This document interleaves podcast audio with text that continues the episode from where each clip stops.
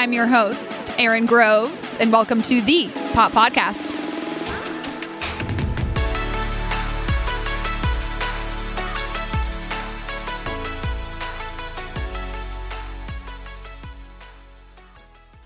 What is up, guys? Welcome back to the Pop Podcast. I hope you all had a fabulous weekend. We are on the other side of Election Day and already into the middle of November, which is kind of wild. Thanksgiving will be here before you know it. And this week, I had the pleasure to sit down with hands down the most mission driven and inspiring entrepreneur I think I've sat across from in my almost 100 episodes that I've done. I have the CEO of Support Her Story or Her Story, Tinsley Merrill Paul, on the podcast. She's incredible in so many different ways. And this conversation flowed very authentically, as I feel most my conversations do. But her story has partnered with over 100 plus women led brands across the US, Africa, Ukraine, and beyond. My favorite thing about what they're doing is giving women from all different income levels, all across the globe, an opportunity to sell their handcrafted brands from clothing, jewelry, whatever it is. And it's truly inspiring. And you can tell in her voice and her energy how connected she is to this mission and how connected she is to this brand. It all happened in 2020. I like to call them the COVID entrepreneurs, where she was thrown in to a leadership role alongside her older sister and then a, another female founder. So this conversation is full of so much authenticity. The mission behind it is just so incredibly inspiring. Starting a business when she had no idea that that's what she was doing and so much more. So I hope you all enjoy this conversation. And it is your reminder that we have different seasons in our life and to enjoy the seasons that you are in. Tinsley Paul is on the other side. So, being the youngest of five, we have a 10 year, you know, span between my eldest sister, Brittany, who's a co founder of her story, and, um, and me. And so it goes girl, yeah. boy, girl, boy, girl. And so I think I am definitely was the go with the flow, like thrown in the car, left at home sometimes. My siblings would call me Matilda. They're like, Tinsley knew how to make pancakes at the age of two because we were going to soccer practice and mom was all over the place, dropping everyone off. And I was like, no, it's fine. I'll make the banana pancakes. Like, we're good to go. So I was always very self sufficient. Yeah. Um, and I was always kind of, a little entrepreneur. Like I, yeah. I, was always coming up with little ways to like make extra cash from whether it was my siblings or my dad. I would set up lemonade stands in our house for my siblings to pay me Efficient to make them lemonade. Finest. Yeah, yeah. so, like I got this from the fridge, yeah. but don't tell anyone else. Literally. and then you followed or I, I don't like the word followed, but you followed their lead to mm-hmm. Dallas and went to school at SMU. Yes. Which is where you pursued that entrepreneurial spirit inside of you. Looking back at your younger self, you kind of just alluded to, are there a few things that looking back on now you noticed about yourself that led you down the path of entrepreneurship? Yeah, I think I always had really amazing women in my life. And then I always had leaders. My dad was an entrepreneur um, since he was young. And so I think looking at him, he always was like, no, you know, no star is too far out of your reach. You can you can always do it. You can always create it. And then I saw my sister Brittany when I was the age of nine. She was 19 going to Uganda, starting a nonprofit on her own, just traveling there with friends. And so I think I've always seen really you know, amazing, inspiring people do things that felt like it couldn't have been attainable, you know, and then going to SMU, which you guys probably know, but there's something weird in the water at SMU where like all of these women are starting these incredible businesses, businesses, whether it be, you know, Whitney Wolfe with Bumble or Amber Venz Box with Reward Style Like to Know It, or my sister Brittany with Akola. There, there's just so many people who've done such incredible things at such a young age in Mhm. college. And so I think that really put a fire in my belly that made me believe that, you know, I could do more than the typical probably 18 year old would think they'd be able to achieve. having a mentor or leader has been something that's completely transformed my life and there's so much impact that you can learn. I'm going to start with your job with Bumble. What's one thing that working for that CEO taught you about entrepreneurship as a whole? I mean, in the startup journey, you're just kind of thrown in with the wolves, right? And I think what was so fun with Bumble is I never knew what Bumble was going to be when, mm-hmm. you know, Whitney and Alex Williamson popped into Kappa when I'm 18 saying, Hey, we need an intern to help us with X, Y, and Z. We're starting a dating app. And dating apps weren't even a thing. yeah. You know what I mean? So for me, I was like, oh, this is a really cool opportunity to learn what a startup looks like, having seen what my sister Brittany had done with her company, Akola. And so I dove in to this social media internship, having no idea, you know, what a startup looks like. And at the time, it was just Whitney, Alex, and then two other interns they had. So I think being able to have the opportunity to actually um, see what you can do in a company so quickly. And then also just learning that, like, no company has it together in the beginning. Mm. It's kind of a free for all. And what really drives a company is the backbone of the founder in the beginning. And I think that's what Whitney had. She had a story and a reason and a passion for what she was doing. So the biggest thing I learned with Bumble is just wow, if you have an idea and you believe in it, you can make anything happen. How do you believe there's a lot of people with ideas, but what do you feel she did differently with her idea to execute the way she did with Bumble? I think she, when she started Bumble, she didn't strategically make the company. Um, I think for her, when she started Bumble, it was because there were situations that happened to her in her past that Mhm. she was not okay with. And she was going to make a difference and she was going to create a solution to that problem. And I think Bumble came about trying to say, this isn't okay.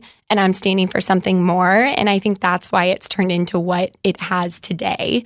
Um, so I do think when people have, you know, a fire under their belly and they say, I'm not going to stick with the status quo. I'm not taking this as an, okay, I'm going to be treated this way and I'll swallow my pride, but instead saying, no, I'm going to make a difference. And I don't want anyone else to ever deal with what I dealt with. That's when you say, like, wow, this founder's done something like unbelievable. And I think Whitney came into the scene and was like, I'm making a difference. And that's what made her really successful. Is there one quality or trait or piece of advice that you took away from her that you've carried throughout your entire journey?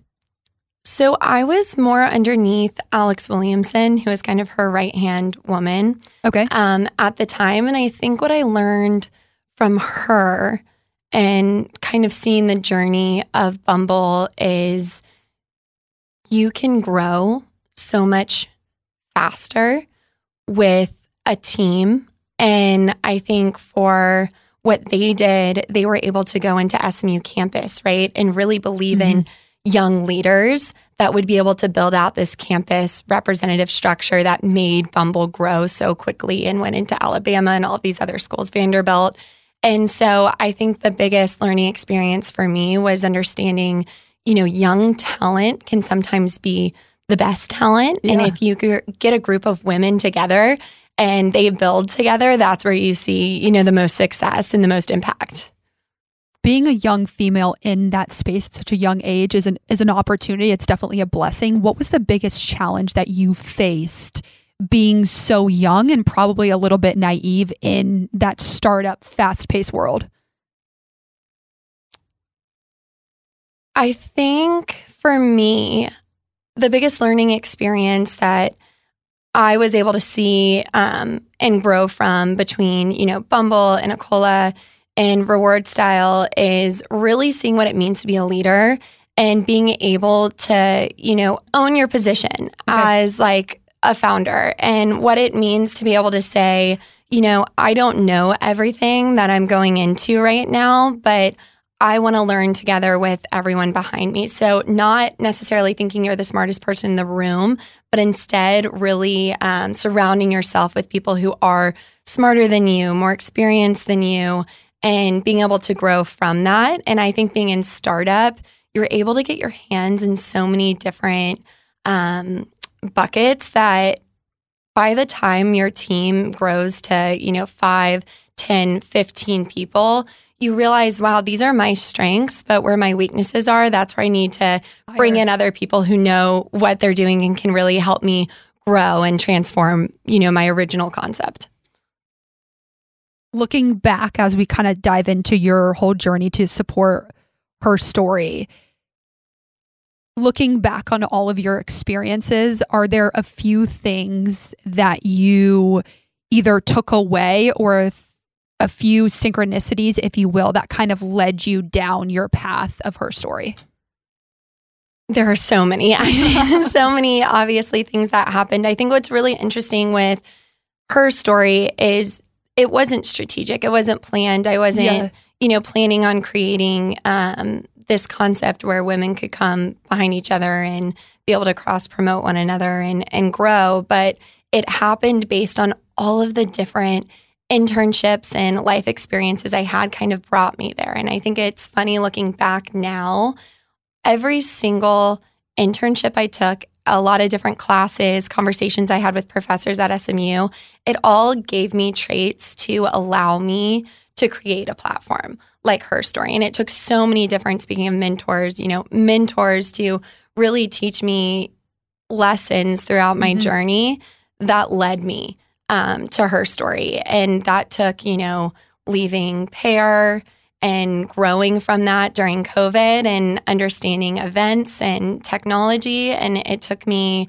working at reward style and understanding what influencer marketing means and and why Amber kind of created that. Um, and it took me Bumble and looking at what you know Whitney did, saying you know I'm going to make a change and women should be able to make the first move. And that was really the first wave of okay, women have control, right? Women yeah. women can own the the narrative, own their own narrative. And then looking at my sister Brittany with Akola, understanding what you know social business, social impact meant, mm-hmm. and the difference that you can make in communities, but more so the difference communities can make in you. You mentioned this to me that her story all started at the root. Mm-hmm. What does that mean? for the audience. It's an interesting way to phrase it.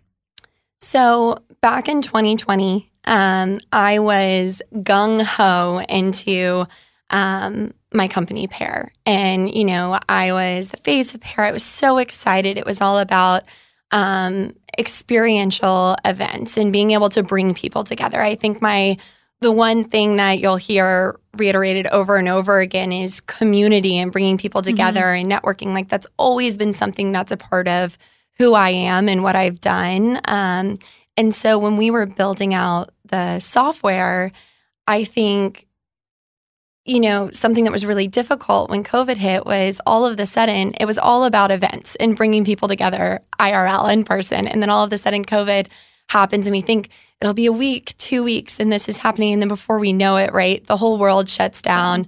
And events, we can't not only have events, events are illegal.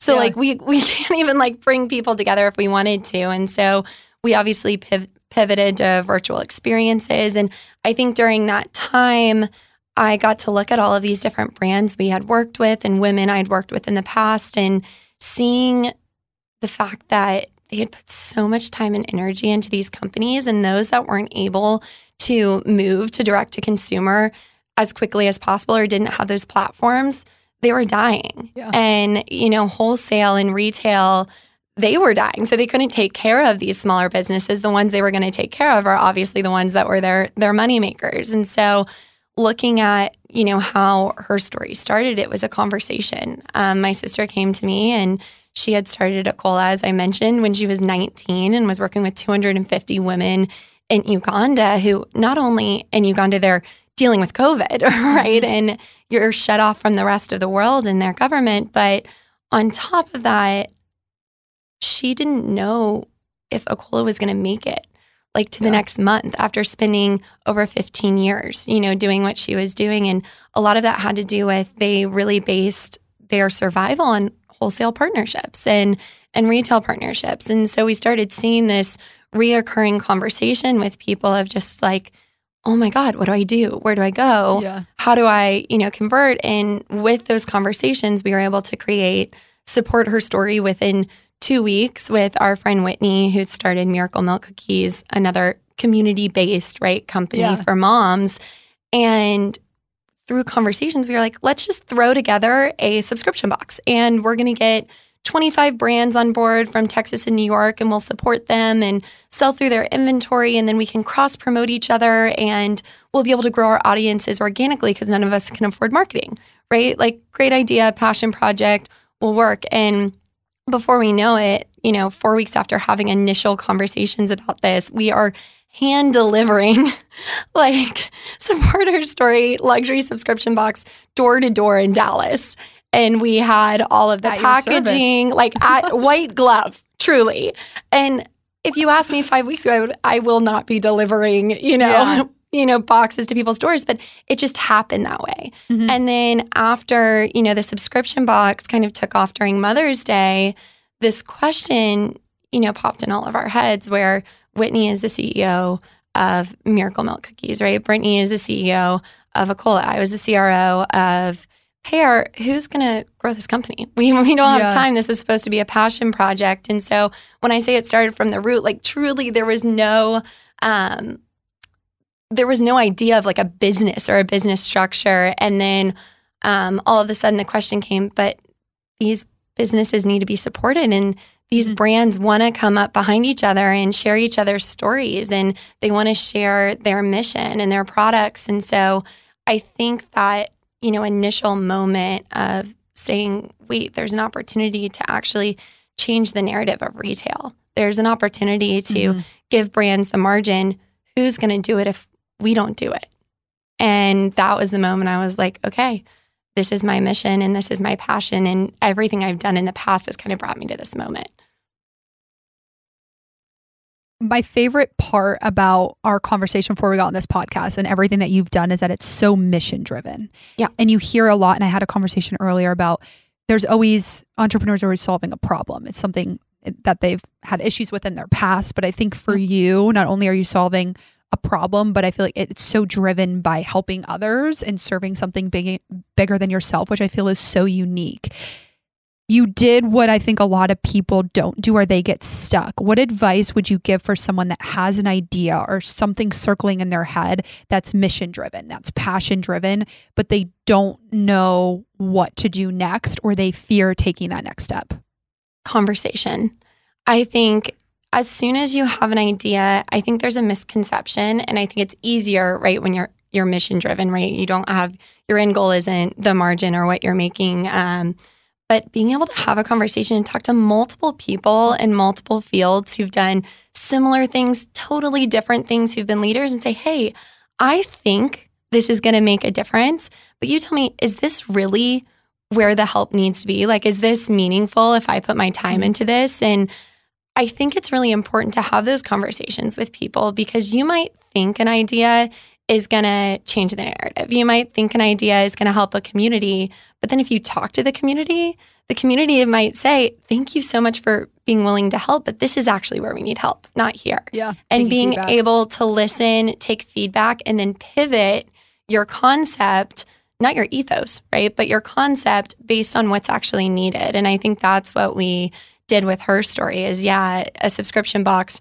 worked at that time, at Mhm. that moment, but that's not what the brands needed. And subscription models, you can't provide the margin you want to to the brand, which is the overall issue. And so it turned into a marketplace where it's all about the brand, right? And the Mhm. brand owning that margin and owning their way of storytelling and sharing their impact. But I would have never known that if I hadn't listened and talked to so many other founders who said, this is where we need help. This is where we're struggling. I think the challenge there usually comes from ego. We're going to be honest, of Mhm. I have this idea and you're connected on a soul level to this Yeah. one idea.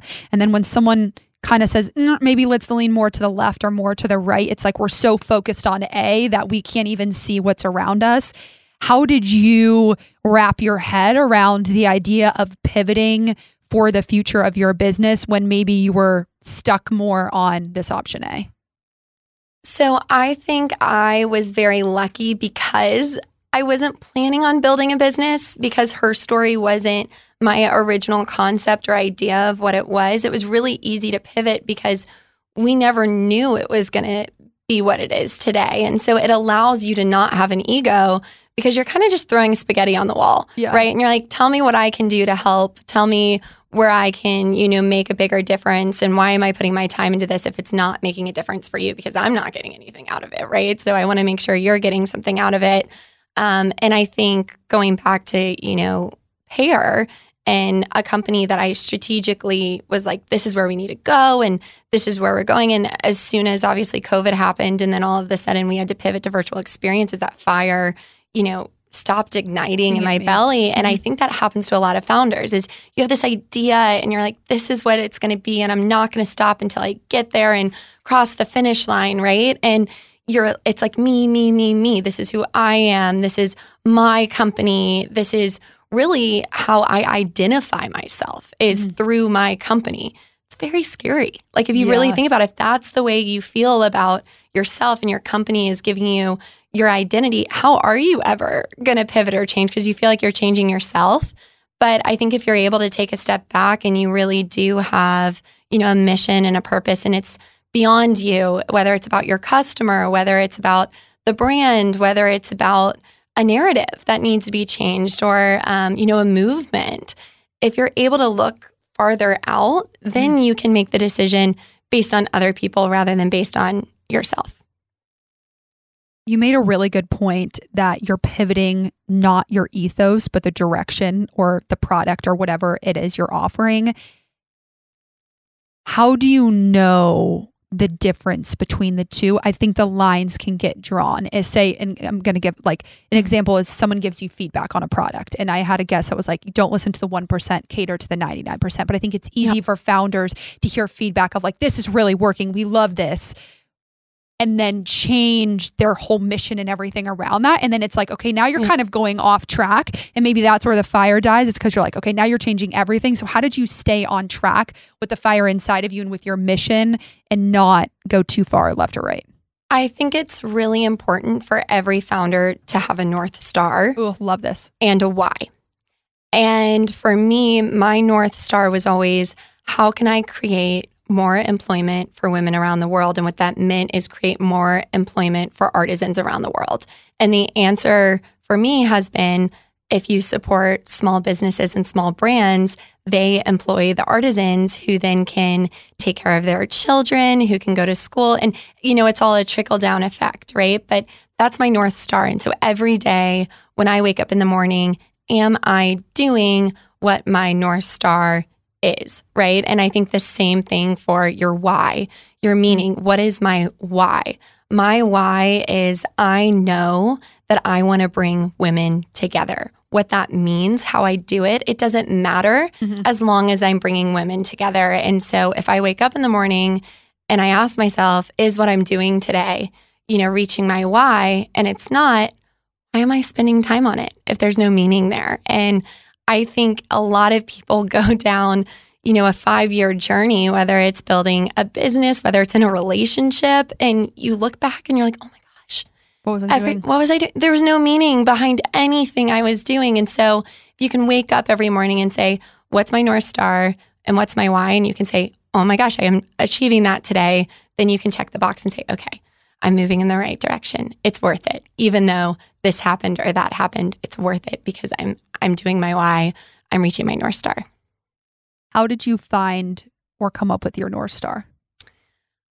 I think for me, I was able to see what model was created. And I keep going back to Akola, um, the company my sister Brittany started, because it was really the first social impact brand to ever make, you know, headline news, be in Neiman Marcus, make a difference, and create sustainable change.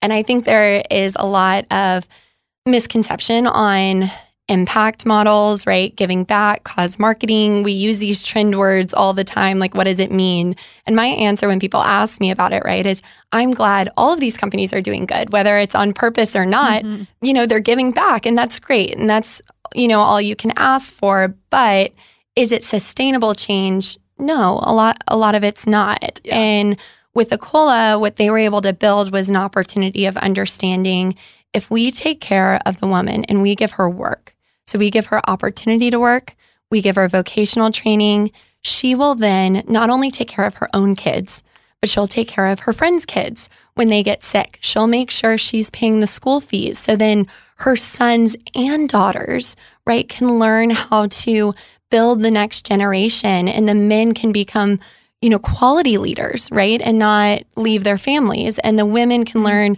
I can work and take care of my family too. And I can be a powerful person within my community. But it all starts with the woman, right? Yeah. And so I think for me, my North Star was really created based off of that sustainability model that Brittany was able to learn over 20 years.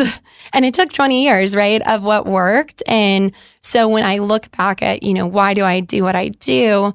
It's because the more women you can empower to have job opportunity, the more people who are going to be impacted by the masses. Was there a story? I know you had the opportunity of going over to Africa often mm-hmm. and especially Uganda.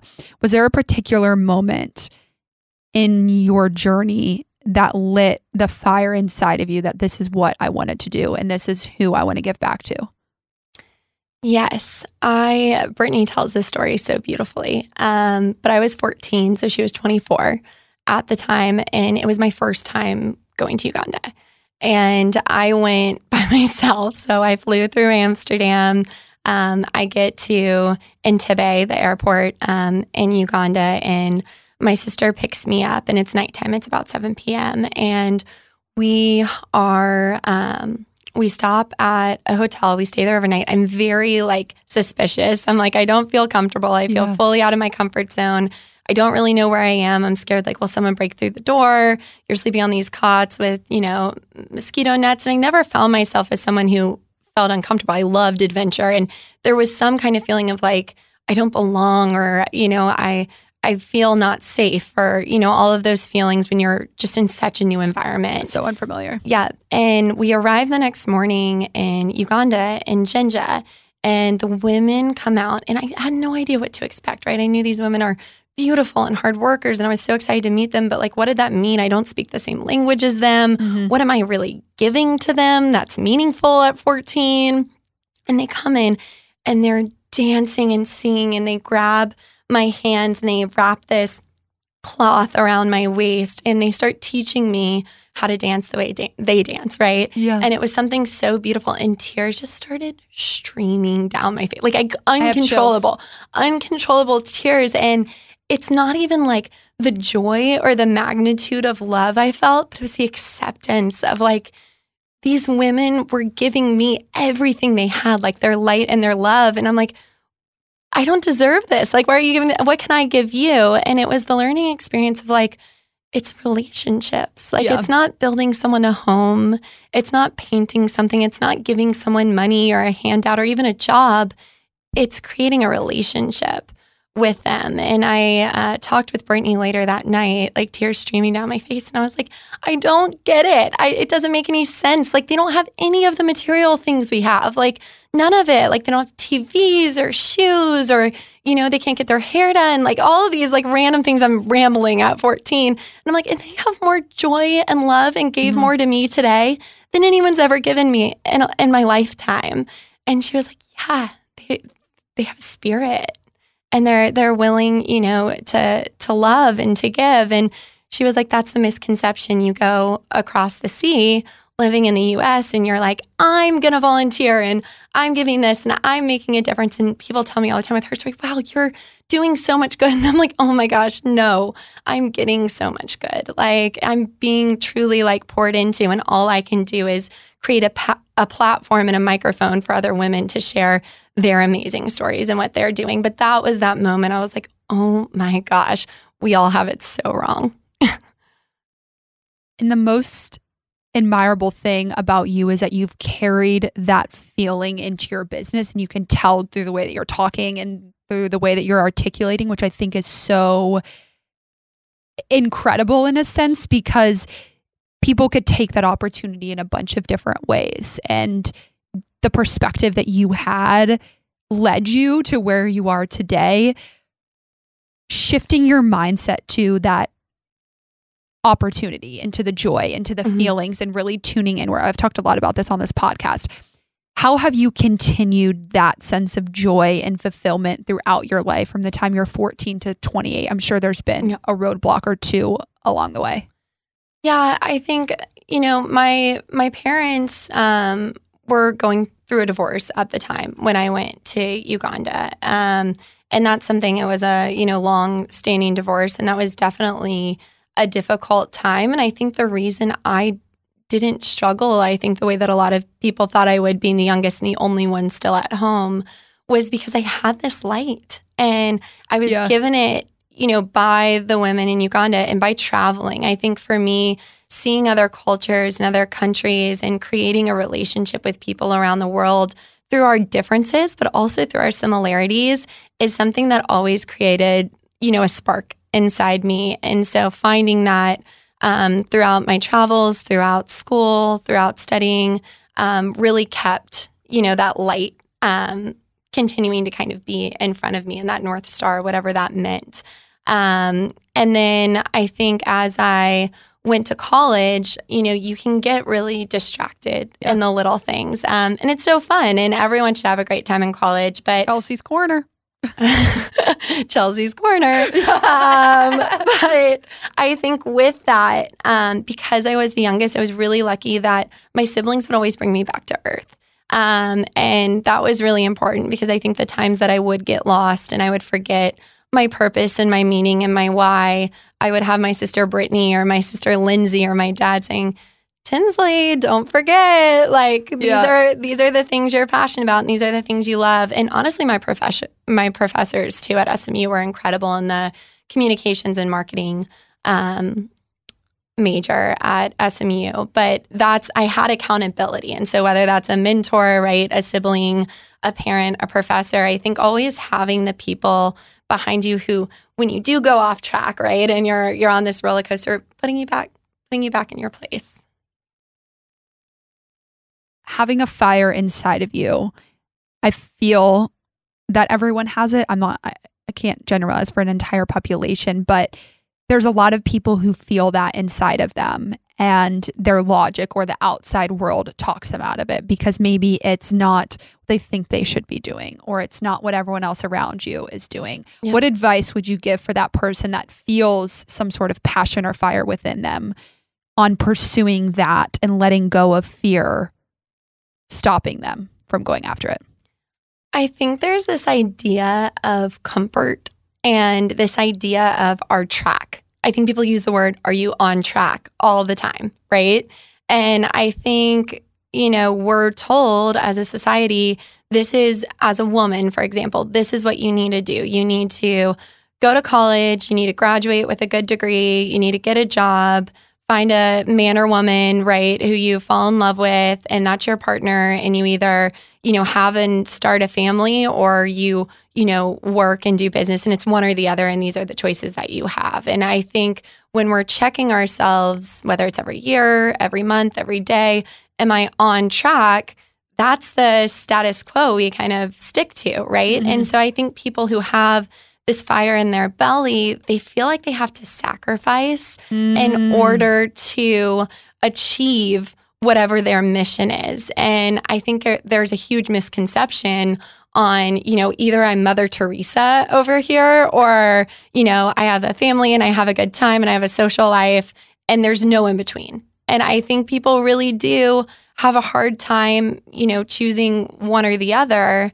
And my, you know, advice to them is no, you can never balance it all. People will be like, I can balance it. I'm the CEO of a company and I'm married and I have kids and I have this. You can do it all, you know? And you're told that and you're like, I can't do it all. Yeah. There's no way I can do that. And the answer is no, you can't do it all right all mm-hmm. the time, but you can have it all and you can choose to, you know, make decisions that are right for yourself. And yes, sometimes when I'm a really good businesswoman, I'm not a great wife, right? And sometimes when I'm a really great wife, I'm not the best businesswoman, but it's choosing to make um, priority shifts based on what matters to you at that time because of that fire in your belly. And so, yeah, my my biggest advice to people is follow it. Follow your passion and don't check if you're on track. No one is on track and the people who are sometimes are the saddest most miserable people because mm. they let go of all of these, you know, dreams and aspirations they had because they thought this is what I have to do to be happy and then they sit down with themselves or they go to their therapist and they're like, why am I still not happy? I did everything everyone told me to do. What did I do wrong? And the answer is they didn't listen to the fire in their belly. They didn't check on their why or their North Star. Turning inward has been the biggest thing that I've done for myself and my self development and really understanding what's important to me. How do you stay grounded navigating both being newly married and running a business, you kind of mentioned you lean sometimes more towards the other. Are there certain tactical things that you do to bring yourself back to center? Yeah, so I am a big person of prayer. Um, that's and it's internal prayer for me. Um, but that's definitely something everyone has their meditation, their yoga. Yeah. I wish I could say I did all of it. That would be the goal. but like we said, priority shifting. I, I haven't honesty been, is all we haven't need. been able to sit out on my porch and meditate as much as I would love to. Um, but that's really that's something that's really important to me um, in my spirit. And then really being able to have you know in depth conversations um, with my mentors and people who mean a lot to me, whether it's family, friends, um, people in the space, other women who are dealing with things that I am. But I think being able to be honest about where you're at is so important because I I actually was in California at the Vista Summit and uh, the founder of Drybar was speaking, and she was talking about. I just talked about her earlier. Really? So weird, Alli. Yes, yes, Alli's amazing. She, oh my gosh, such a good speaker, and her new husband was there, and he's a um, coach, and so he was kind of talking through this idea of imposter syndrome. Mm-hmm. And it just like, it was so funny because it rang such a bell for me. And I know all of the other, you know, entrepreneurs who are in the room at the time, but there is this feeling when you're building a company and when you're, you know, so focused on being able to, you know, be in quotes successful, whatever that means, whether it's success and impact, whether it's success monetarily, whether it's success in your relationship or how you carry yourself or what other people view you as. Um, there's an imposter syndrome. And when you're really successful, I think you feel that a lot. When you're not successful, you also feel that all yeah. the time. Um, and I appreciated that because I do think we all go through this idea of like, am I pretending to be someone I'm not? Like, how am I here? How am I in the room with such incredible women and people? Um, and there's a question you have within yourself all the time that's like, wait, I don't get it. Like, why am I a part of this? Do I belong here? Um, and I think the answer is like, we all have to have imposter syndrome to bring ourselves back to earth and realize Ooh. you know we we really do have to have that feeling to understand like none of us deserve to be here but mm-hmm. we're here for a reason and we have a purpose um, and so i really appreciated listening to that because a lot of times we all talk about the things we do or how we're driven or who we compare ourselves to or who we worked for but in the end, it's understanding like we're all imposters, right? And in this world. But as long as we're doing what's meaningful to us, it doesn't matter. It just gives you that backbone and that strength to keep going. It could be at the summit, but what's one of the best pieces of advice that you've gotten from another entrepreneur that has really impacted your journey and your story today? Definitely um, always find meaning and purpose in your work and be willing to shift your priorities. Um, Elaborate.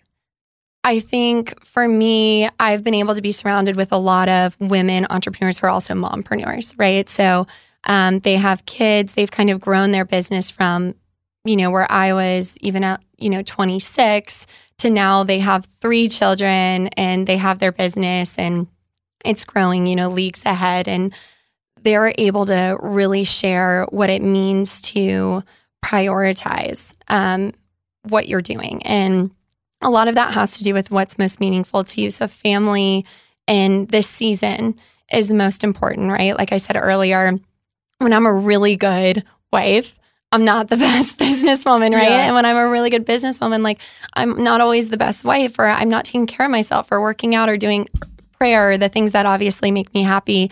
Um, and so I think being able to hear from other women and their advice of being able to shift your priorities, meaning living in seasons, like we talked about, um, just because this season is really hard and I have to be really focused on the business right now so we can get to the next part in January, right? And be able to bring on more of these brands. I need to know that in January, I can shift seasons and then I can spend more time with family, right? And I can push over some of those needs um, to my team to be able to get done and be able to let go of some of those reins. Um, and I think a lot of us, we have a lot of trouble letting go of all the reins, right? And if you hold Mhm. all of them, you're holding the reins of your relationship and you're holding the reins of your business and you're holding the reins of your family and your health and all of these things like so tightly, at some point the horse is going to buck you off, right? Like you can't hold that tightly. Um, and I think that's really hard for us to like loosen loosen up the reins on certain parts of our life in different seasons. And that's the best advice I've been given because it's so true. Uh, you really do have to let certain things go or not be the best at one thing or the other um, because you can't you can't balance it all. And every season has meaning and purpose. How do you let go yourself? Let go of Like, how did you learn to let go of control of the reins Yeah, it's it's it's common. It's by holding on to the reins and getting bucked off. That's how I learned Oh. to let go. she, she It got totally kicked off. I off. got fully kicked off the horse a couple of times, and I was like, okay, okay, I can get back on. And this Yeah. time, I'm going to give it a little more slack. Um, no, it definitely took failing and falling and breaking down. Um, something a lot of founders, especially women entrepreneurs, I've talked to. Deal with exhaustion. And this isn't like, oh, I'm so tired this morning. Like, I don't want to wake up. No, like physical exhaustion. Like, we'll Yeah. go to the hospital, have to get an IV because they weren't getting enough sleep. They start having like fainting episodes. They Oh, don't feel no. good. And no one really talks about this. This is I've had this conversation with like eight other female founders in Texas who've dealt with this. And I, I don't think people like to talk about it. That's so Um, sad. But it's your body is not built to do everything. So when you Yeah. hold on to all of the reins like that, of course, like if everything else doesn't give out on you, meaning, right, you don't give out on your relationship, you don't give out on um, work certain times, different things, your health is. Yeah. Your health, your body's gonna be like, I can't do that. Like, I actually can't do this. And so I think it took having that crisis myself to be like, oh my gosh, I've got to take care of my body and all of the other things, but know that there are there are certain times to do more. Um, and so that was definitely, you know, a wake up call for me is one of those times where I got exhausted and I like it was scary. Like I literally just passed out on the floor. And there was no reason for it, like anything like that. And I went to the doctor and they took blood and everything. And they're like, no, you're totally fine, but your iron levels are so low because, like, are you taking care? Are you getting sleep? Are you taking care of yourself? I'm like, oh, I forgot about myself. That, that's a good point. I should probably get Yeah. some sleep. and- Prescription is yeah. but I do, I think Yeah. being able to take care of yourself too is so important because if not, you are going to fall off the horse and, and something's got to give, you know? I love what you've talked about in seasons and leaning into what that season of life is giving to you, which requires you to be present and to understand that. What advice would you give to people on leaning into that and not trying to change or control the season that they're in of life? It's really hard, right? Because we're all, we all want to be in control of our own fate and our own Mhm. life and our own season.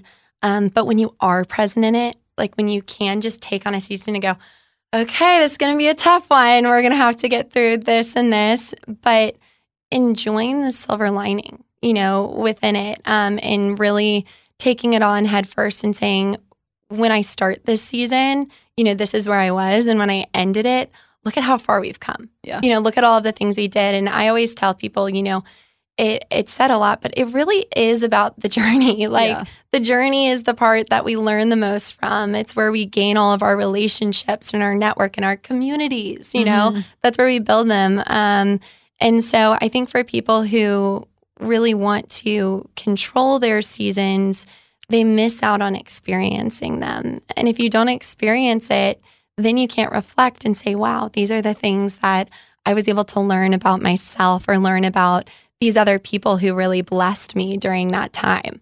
Um, so I think the more present you can be, the more you can really build relationships within those seasons. Enjoying the process is something that I'm often told when I'm leaning more into impatience or I am wanting something so badly. And that's something that I talk to myself a lot about is just, hey, be present here and now. This is all you have and it's it's all part of the process. And you said something along the journey, which I think is super important. That's dive into every opportunity and don't be afraid to get your hands dirty. Why is that so important for something that's for someone that's wanting to pursue entrepreneurship? If you only dipped your toe in, you probably wouldn't jump in. True. Facts. so that's the first step. you have to dive in because if you put your toe in that cold water, you might not yeah. choose too to cold. Other way. yeah. Moving this way.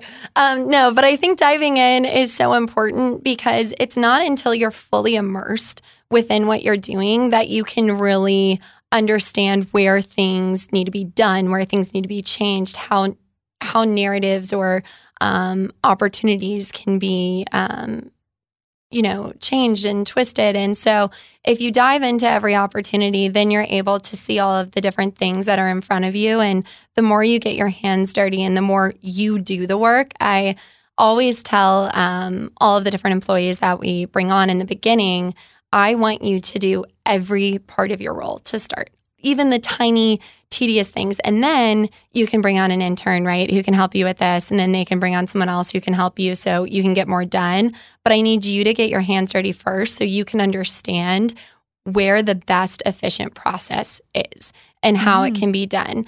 Um, and i think a lot of times we look at founders 5 10 20 years down the line and we're about to start a business right? And you look and you're like oh my gosh, she she doesn't go to any of those pop-ups. Like she doesn't move the boxes. Why would I move the boxes? I'm going to hire someone to move the mm-hmm. boxes for me, right? Or I'm going to hire someone to go to this event for me or to do the tagging for my e-commerce website. And what you realize is every single successful founder did the dirty work in the beginning because it took them doing the dirty work to understand efficiently what needed to be done to create a successful business. Um, and I think because entrepreneurs and founders are romanticized now, I think there's a lot of amazing, like, Apple shows about, you know, WeWork and Uber yeah. and, you know, all of these like big, you know, businesses. And you think of these founders as like extraterrestrial, you know, and the real thing is, is they were no, they were the valet guy at one point, or they were the one who was pulling the boxes out of the car, you know, blood, sweat, and tears. Um, but I think a lot of people want to skip a lot of steps and then mm-hmm. have a mm-hmm. successful company. And if you're even able to skip all those steps or seasons, right? Then you get there and everything falls apart because you had no chance to create a foundation that was steady and strong. And so it takes getting your hands dirty to really know this is the efficient process. I need to create so then we can continue to grow and build. The most inspiring thing for me with talking with entrepreneurs that every journey is different, but the journey is what people connect to. Yeah. It's what people resonate with. And it's the struggles and the obstacles that each and every person has had to overcome that have inspired me to get there because you hit the nail on the head. We glamorize. And even for me, sometimes it's like, well, why do you want to do this? Is it for the title or because you want you think it's cool when in reality there's so much tedious work and i had this conversation earlier like 30% of it is what you see uh, yeah. even with this podcast like you yeah. see an outcome but what went into all of that there's a million things and people don't see that and that's what i hope people get away from these episodes is like the challenges that each person goes through and the struggles and the sacrifices and the compromise because that's what you emotionally connect to. It's the emotion in those struggles that people can connect to and resonate with. And that's what gets you to the other side. Yeah. Like that's what's kept me going is every story that's like, I was at this place and I wanted to quit. And then I did this and everything after that, not everything, but it, it, it turned changed. a corner. Yeah. Exactly. And it's like, that's really the story that people connect to the most. Well, and I think listening to the call, you know, whatever that Mhm. call is for you, if you can listen to it and you can hear it, and like you said, like when that fire's in your belly, and the first thing, the first step, talk about it. Like Yeah. talk about that fire, like talk to other people and get there. And then I also think, you know, there's a there's a misconception on I have to build it either on my own or I have to start this company, right? Which I think a lot of people feel. They're like, I want to be an entrepreneur and I want to work for myself, so I need to start the company. And I think a lot of people miss out on the fact that there could be thousands of startups, right, that have one or two employees that are doing something either really similar to you or need to be changing into what maybe an idea you have. And so merging with other founders Ooh. is also something that really isn't talked about that is so needed because we have so many entrepreneurs, you know, in the US and around the world, and we need supporters too. Like we need operational managers, we need CMOs, COOs, uh, CROs, um, you know, creative directors. And so, something I also urge people to do before starting a business, like when you're having these conversations, which is why I always say that's the first step, is is anyone else doing something similar to you that's trying to make an impact, right? Or trying to create a solution that you want to create? And have you ever tried to talk to them? Because that's something that I think really needs to be done. And what I've learned with her story is collaboration. Is truly the most successful formula. We are always stronger together. We are always stronger with multiple creative minds. And so if you can find someone who's building something or has an idea too, and they might be a couple steps ahead of you, like talk with them and see is this something we can do together and make a bigger impact, Impact. because of it? And what I've seen with her story is collaboration is not only, you know, today, but collaboration's our future. And the more you see these capsule collections, right, in fashion, the more you see um, women coming together and starting their own initiatives, right? Um, brand X brand. Um, it's going to be so much more than Mhm. that as we continue um, to kind of grow in this movement of, you know, we are better together, we're bigger together, we make a bigger impact together. Um, so I do, I challenge people to really think about that too, because when we go back to ego in the beginning, right?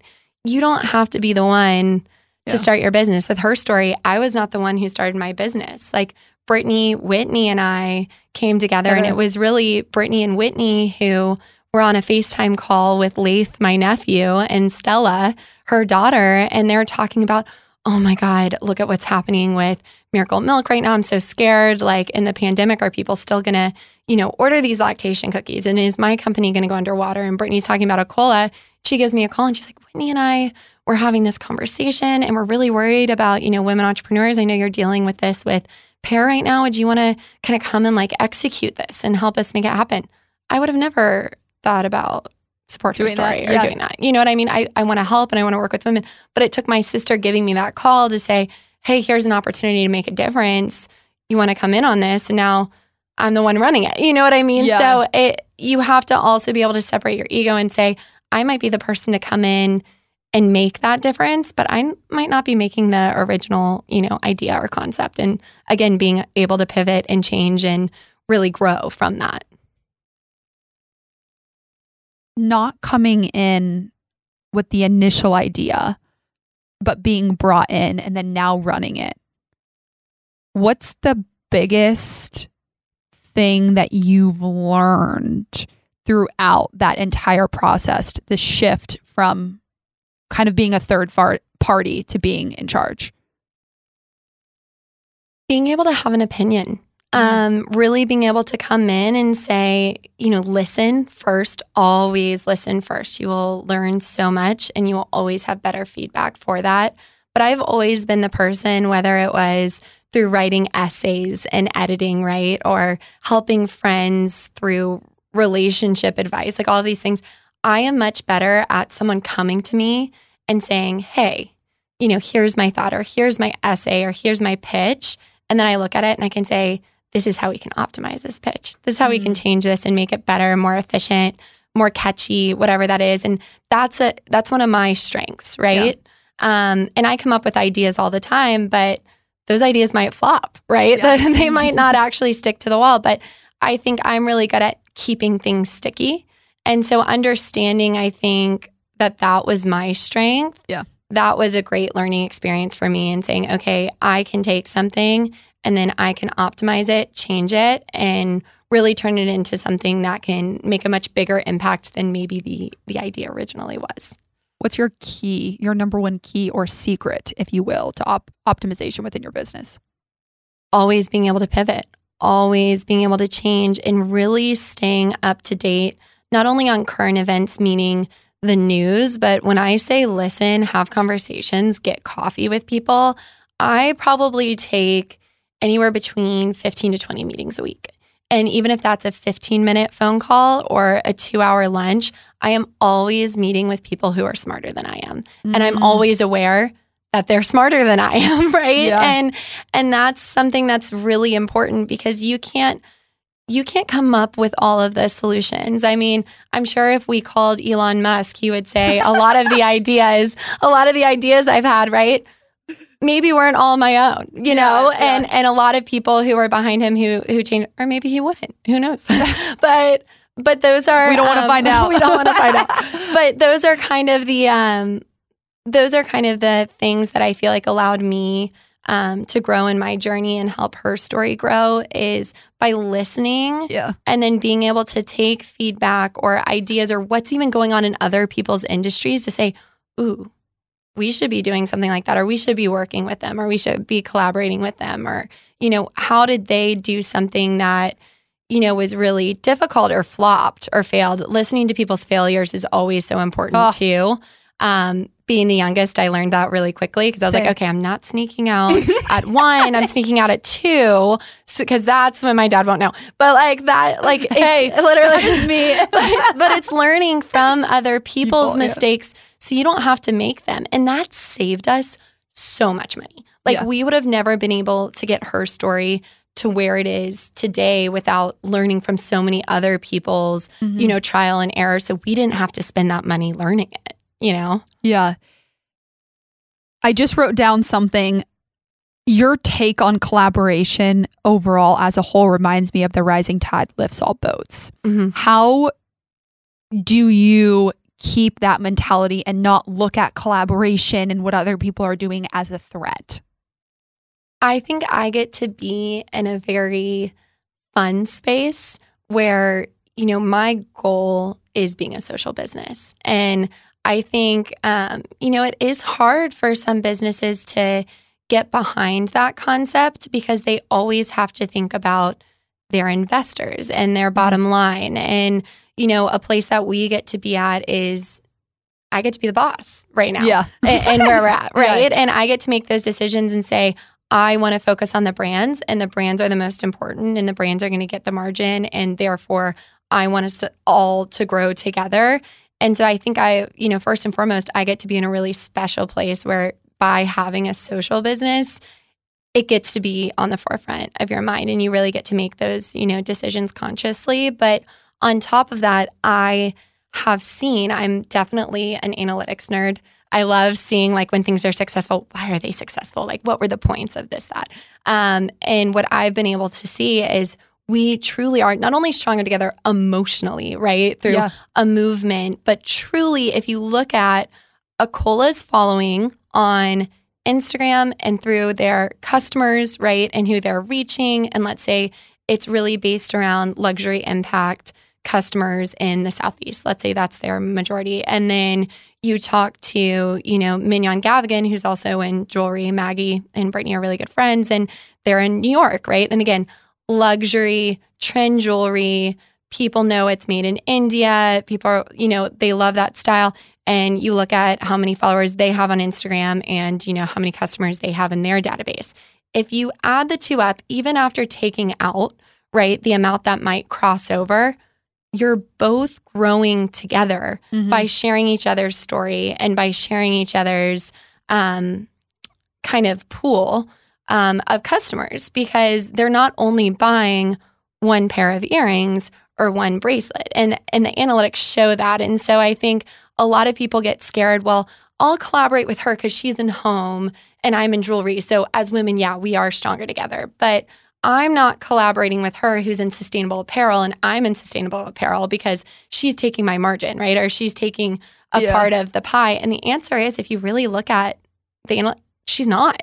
You're actually making a larger pie together because more people are learning what sustainable clothing and sustainable brands, you know, do and mean and more people want to purchase from you. The more that you open up that Mhm. vertical. Um, two people I think who've done it really well in Dallas, Miron Crosby and City Boots, two luxury cowboy boot company. And they talk about each other and, you know, they'll share each other's stories and they get behind each other and, you know, we'll do events. And I think they learn a lot, but they're like, we're creating a new space that wasn't out like Yeah. luxury cowgirl boots. Like, and people are willing to spend thousands of dollars on cowgirl boots, right? So it's a win win for both of them to be successful and share each other's stories because they're saying this is a new vertical and we're growing. And I think, you know, people are starting to learn that. And I think the longer you are in the business, the more you understand what collaboration really means. But it is still, um, you know, it's still a struggle sometimes. And I, I've had conversations with brands, and I won't say who, but um, on email where we'll say, okay, we're so excited to have you on her story. And here are, you know, some of our social obligations. It's really important for you to share about at least five brands and the her story ecosystem to be a part of, you know, who we are as a conglomerate, like put your money where your mouth is kind of thing, right? Yeah. And I've had brands be like, oh, well, I have a million followers on Instagram and that artisan company only has 10,000 followers on Instagram. So why would I share about them when I'm not getting as much from them as they are from me? And I'll literally say, so it sounds like you're not a fit for her story because our goal is to uplift women, each other, right? And we want each other to grow. It's not about how many apples Susie has or or Caroline has. And so, you know, that's a huge important takeaway for me when we're choosing brands to come Mhm. onto her story is you need to want to uplift the the underdog, right? The smaller communities because we want to grow together. It's not who's growing quicker, who has more. And I've had so many brands after being like, "Oh, then I then I don't think you're you know a good fit for the movement because this is what obviously we believe in." They're like, "Oh no no no no, that's not what I meant. I just meant like what I, I was meaning. What am I getting? No no no, it's totally fine because people don't. I think they don't realize what they're saying Yeah. Until Be- it's verbal. until it's verbal and then you're retold it and you're like, no, that's not what I meant. I want to support other women, but they're so used to negotiating as Mhm. business women on like, Yeah. of course, it needs to be mutually beneficial, of course, but that doesn't mean you can't support other brands that aren't, you know, to your caliber yet. You're stronger together because people are discovering new trends and they're, you know, Mhm. making an impact in whether it's Africa or South America, wherever that might be. So I think we're definitely, you know, rewriting a narrative um, for women where, yes, we all say woman empowerment, we all say women supporting women, but are we actually Doing doing it? And I think her story creates that opportunity for women to say, yeah, we're actually doing it.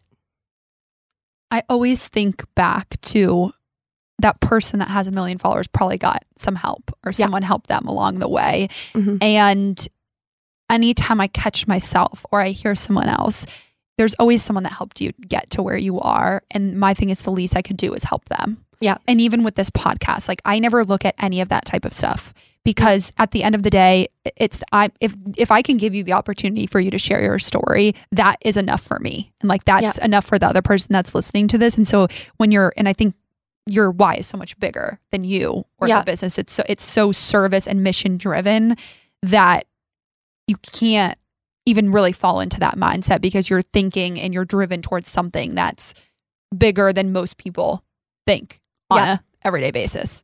No, for sure. And I, I think every woman, if you took a step back, right, if Yeah. they really thought through, how did I get here, right?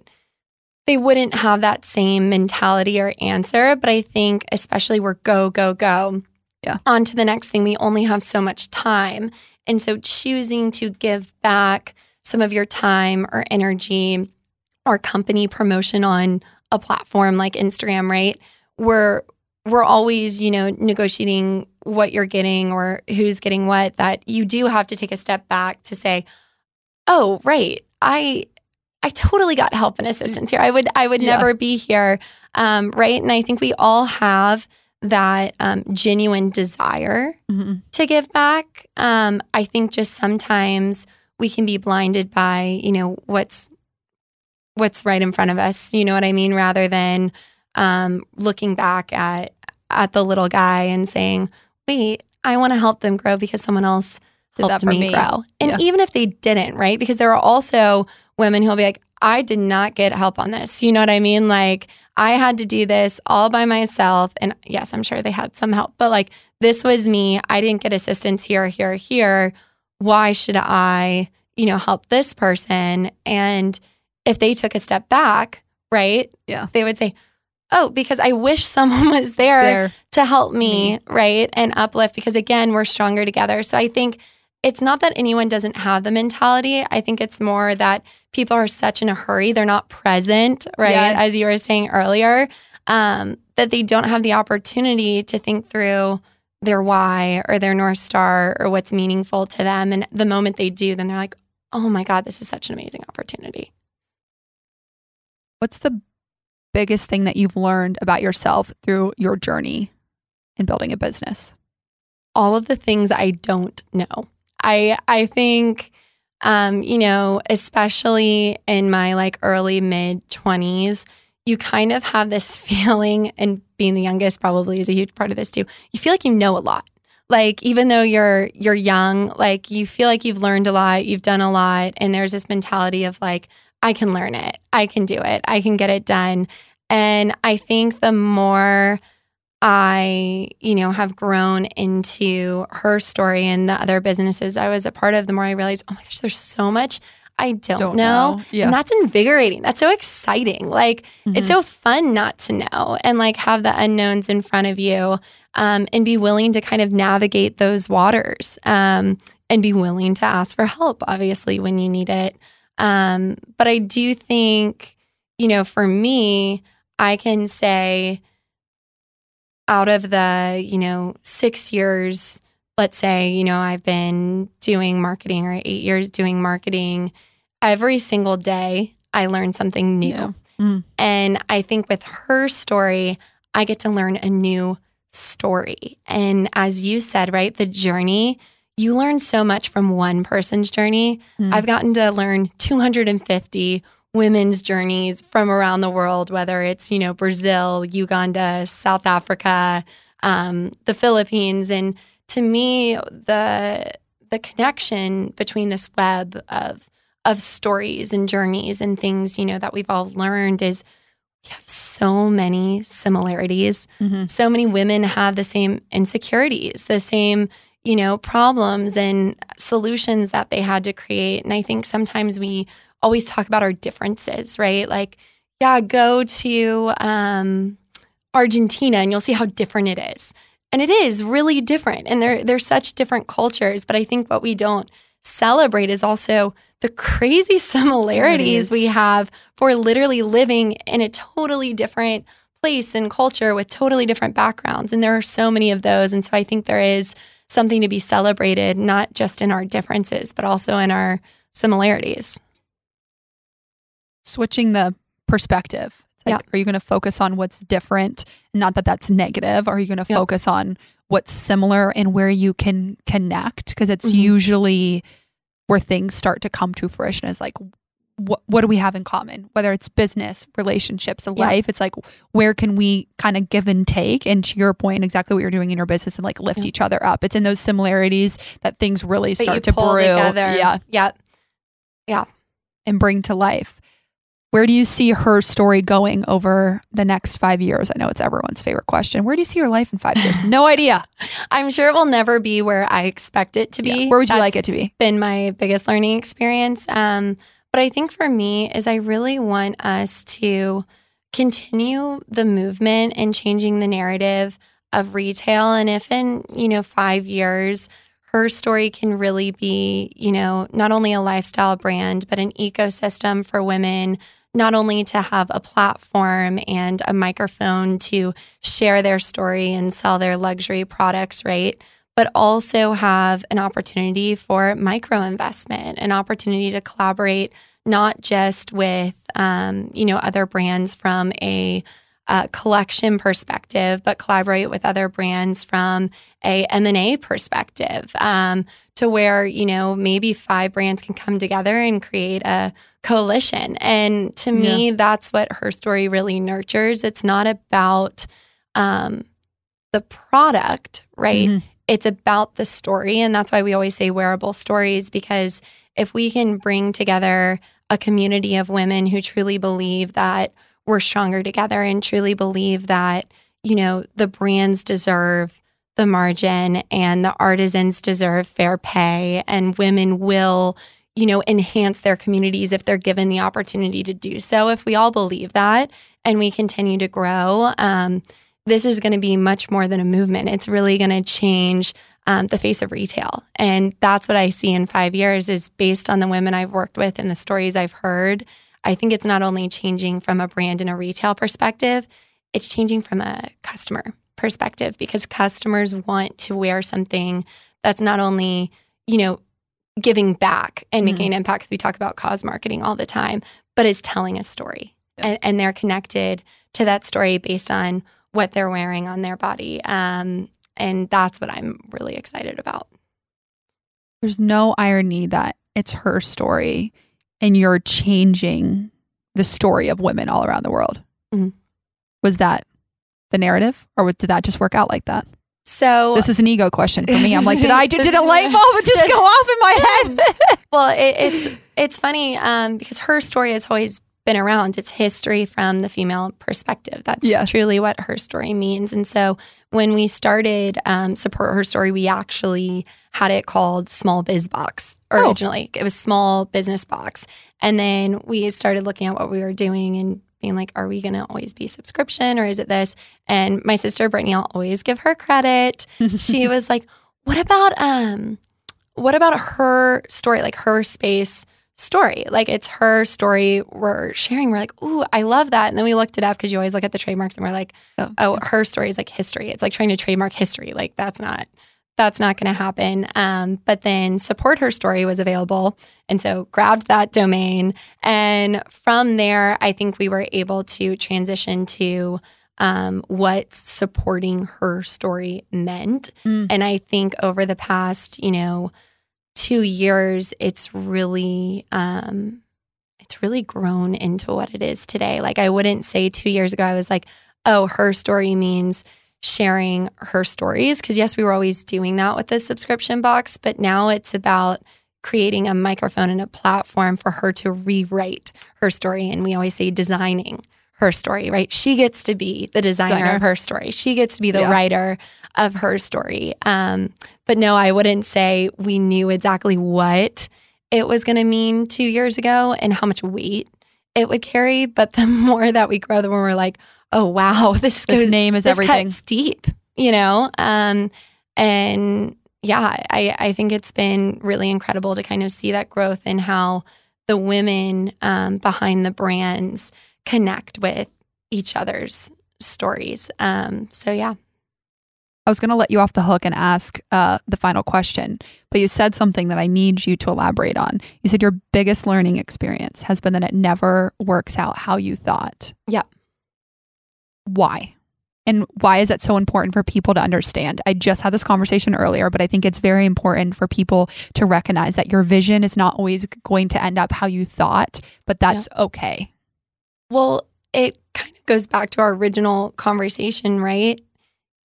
You don't know what you don't know. Mm-hmm. And I think when you start off on a path and you're like, this is, you know, my end goal, um, you get into the journey and you realize, oh, wow, there's so much more here. Yeah. And so I think a lot of it has to do with the fact that we can't control the narrative, hmm. right? Because the narrative's being written by so many of us. And so if you're creating a successful business and if you're creating something for people, it should be about the people, right? The mm-hmm. customers, the brands, the clients, whatever that might be. And so if you end up if you came up with an idea and five years down the road, you end up with the exact same idea that you had five years ago, in my opinion, you failed mm-hmm. because you didn't listen to the journey and you didn't listen to the customers or the clients or the brands, you only listen to the ego, you only listen to Mhm. yourself. And so you might have lost out on a lot of opportunities you could have done. It doesn't mean it can't be really similar, but I don't think it ever turns out the way we plan because life has a much, you know, larger plan for us and different factors and um, you know, data points within there that we didn't even know, like unforeseen variables, right? You Mhm. didn't know we're going to come in, and the world always is changing, right? We're Yeah. always changing and evolutionizing. So, um, I think that's why it never comes out the way you plan. Because the minute you say, this is what I'm going to do, or this is not what I'm going to do, somewhere up there in the cosmos looks down on you and they're like, huh, Yeah. little did you know? That is the story of my life. I told I can never say I'm never going to do something because Yeah. the thing I say I'm never going to do is a thing that happens tomorrow. Oh, yeah. It's just there's no such thing as never in my vocabulary anymore. So if you hear it on this podcast, we need to never say never. Yeah, exactly. The song "Never Say Never," Justin Bieber, right? Yep, yep. He's ringing in my brain. Where can people find you? Let the audience market yourself. Yep, on Support Her Story. So you can follow us on Instagram at Support Her Story. Um, we're also on um, the web. So we have an e commerce website, Support Her Story, with um, 70 of our 250 brands that you can shop. It's all luxury, customized um, brands between, you know, Mignonne Gavigan to small brands like Corazon Playero, um, made in Mexico, or brands made in Brazil. So it's a really cool way to learn about the stories of um, the women. Um, and hopefully, we're going to be having a lot of pop ups coming up in 2023. okay. So we're going to be in um, Highland Park on Thursday and Friday doing a Her Story Market. And then we're going to be in Fort Worth next weekend at Shops at Clear Fork with 20 of our woman led brands from around the world. So we have uh, founders coming in from Brazil. Uh, to be a part of the market and Wow, share I their need to go. Thursday and Friday. Yeah, you've got to come. Okay, I'll be there. I'll be there. Uh, probably leaning more toward Friday. I potentially could do Thursday, but I'll just we'll talk about it after. Yeah. okay, I'll put all of that in the show notes. So everyone is your hat from there. Yes, this is Corazon Playero. So it's all hand embroidered um, by artisans in Cabo San Lucas. So I actually met Isabel, speaking of relationships, um, two years ago on the beach. And she had two artisans who were hand embroidering palm hats on the beach. And now they are going to be in St. Bernard's. Um, They Oh. have about 35 artisans that they're employing and continuing to grow every day. And all of their hats sell out within like minutes of launching on on the website. So it's so cool to see a brand who truly, you know, we started with and seeing where they are, you know, a year and a half later. That gives me all of my purpose that I need. A heart of gold. This one. You truly have a heart of gold, which is admirable. The last question I ask every single person, which I feel like you're going to have a lot to answer on this one. Um, but Tinsley, what are you grateful for today? I am so grateful for not only, you know, my family and friends who truly brought me back down to earth and have really, you know, reminded me of, you know, what's most important and those priorities as we we've talked about, but I'm so grateful for truly the community of women who have blessed me with their stories and their journeys and really, you know, morphed me as a person um, to want to do more and continue to, you know, we always talk about that fire in the belly and how it can dim during hard times. My fire is like radiating out of me. I feel like every day I have more purpose and more meaning and more passion because of the women I work with. So I'm so grateful for that. And then honestly, um, just really excited for, you know, the future. I think we always talk about the negatives in the news and things going on, but I truly am so grateful for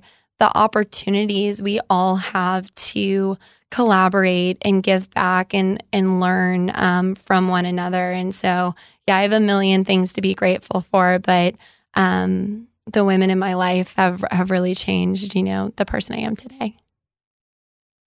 Opportunity, connection, relationships are all the most important thing. What Yeah. do we, if we don't have relationships, if we're not giving and receiving love, then what are we here to do? I love that. And I usually say what I'm grateful for. I'm going to say I'm grateful for my health, but I'm going to do an affirmation. I'm going to say I am present because that is what I'm working on. And so I'm going to switch the narrative a little bit. You you're not off the hook. You're still Yeah. grateful, but mine is an affirmation on being present. So thank you so much for being on. This was amazing. Of course. Thanks so much for having me.